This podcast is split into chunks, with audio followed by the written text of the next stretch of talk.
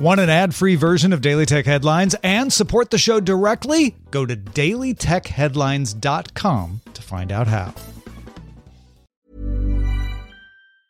Hi, I'm Daniel, founder of Pretty Litter. Did you know cats tend to hide symptoms of sickness and pain? I learned this the hard way after losing my cat, Gingy. So I created Pretty Litter, a health monitoring litter that helps detect early signs of illness by changing colors, saving you money and potentially your cat's life. Pretty Litter is veterinarian developed, and it's the easiest way to keep tabs on your fur baby's health right at home. Go to prettylitter.com and use code ACAST for 20% off your first order and a free cat toy. Terms and conditions apply. See site for details.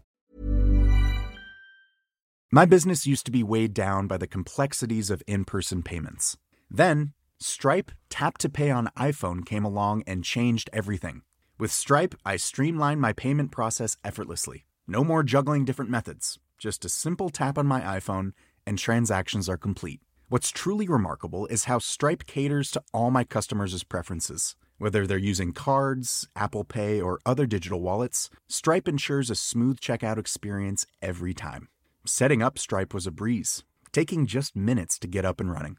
From local markets to global retailers, Stripe helped me expand my reach and grow my business with ease. To learn how Tap to Pay on iPhone and Stripe can help grow your revenue and reach, visit stripe.com These are the Daily Tech headlines for Thursday, November 22nd, 2018. I'm Rich Stroffolino. Starting off with a trio of Chinese related news, Bloomberg reports that the city of Beijing will launch a personalized rating system for all of the city's 22 million residents by 2021, according to a plan on the municipal government's website.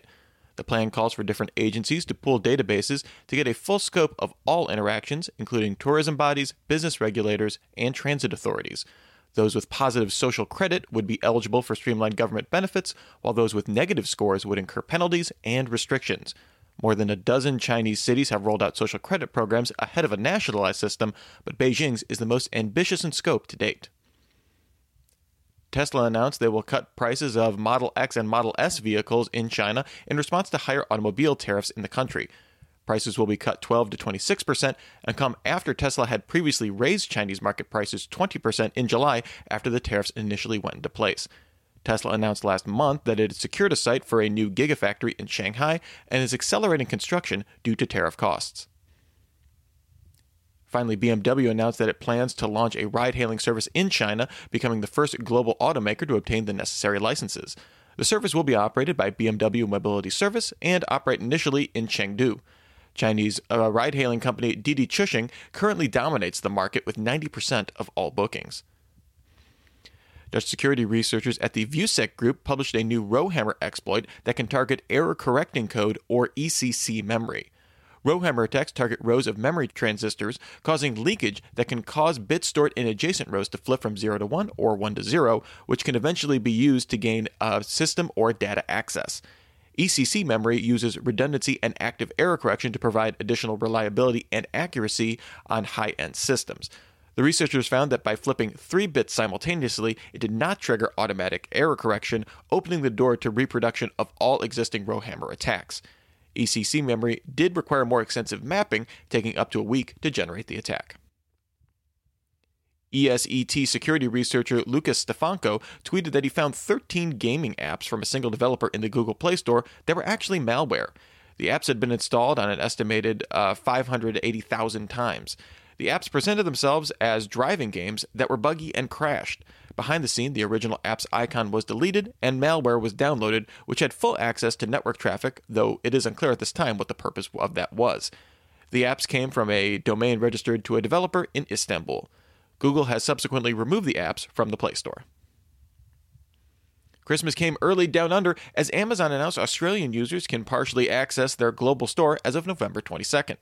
Amazon said the reversal was due to customer feedback and it opened up access to 500,000 or um, excuse me, 500 million products to Australian customers.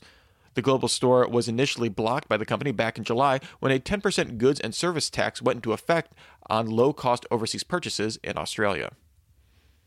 Amazon will launch a newscaster style speaking voice for its voice assistant in a few weeks, so text to speech readings of articles will sound more natural.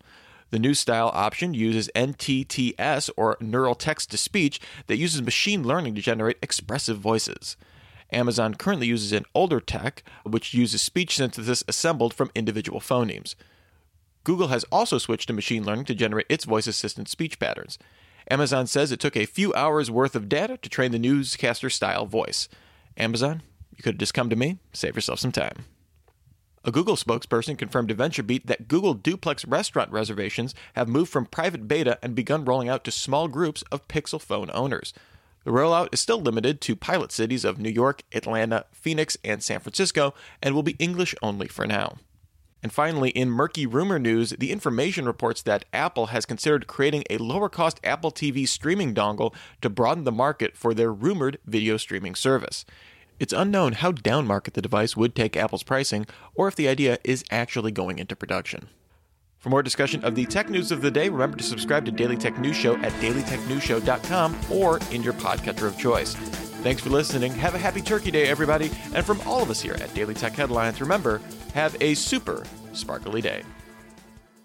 My business used to be weighed down by the complexities of in person payments. Then, Stripe Tap to Pay on iPhone came along and changed everything.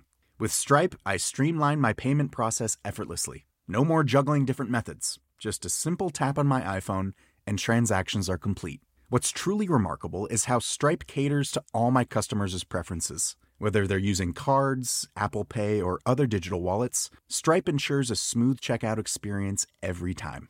Setting up Stripe was a breeze, taking just minutes to get up and running. From local markets to global retailers, Stripe helped me expand my reach and grow my business with ease. To learn how Tap to Pay on iPhone and Stripe can help grow your revenue and reach, visit stripe.com slash tap iPhone. Hi, I'm Daniel, founder of Pretty Litter. Cats and cat owners deserve better than any old-fashioned litter. That's why I teamed up with scientists and veterinarians to create Pretty Litter. Its innovative crystal formula has superior odor control and weighs up to 80% less than clay litter. Pretty Litter even monitors health by changing colors to help detect early signs of potential illness. It's the world's smartest kitty litter. Go to prettylitter.com and use code ACAST for 20% off your first order and a free cat toy. Terms and conditions apply. See site for details.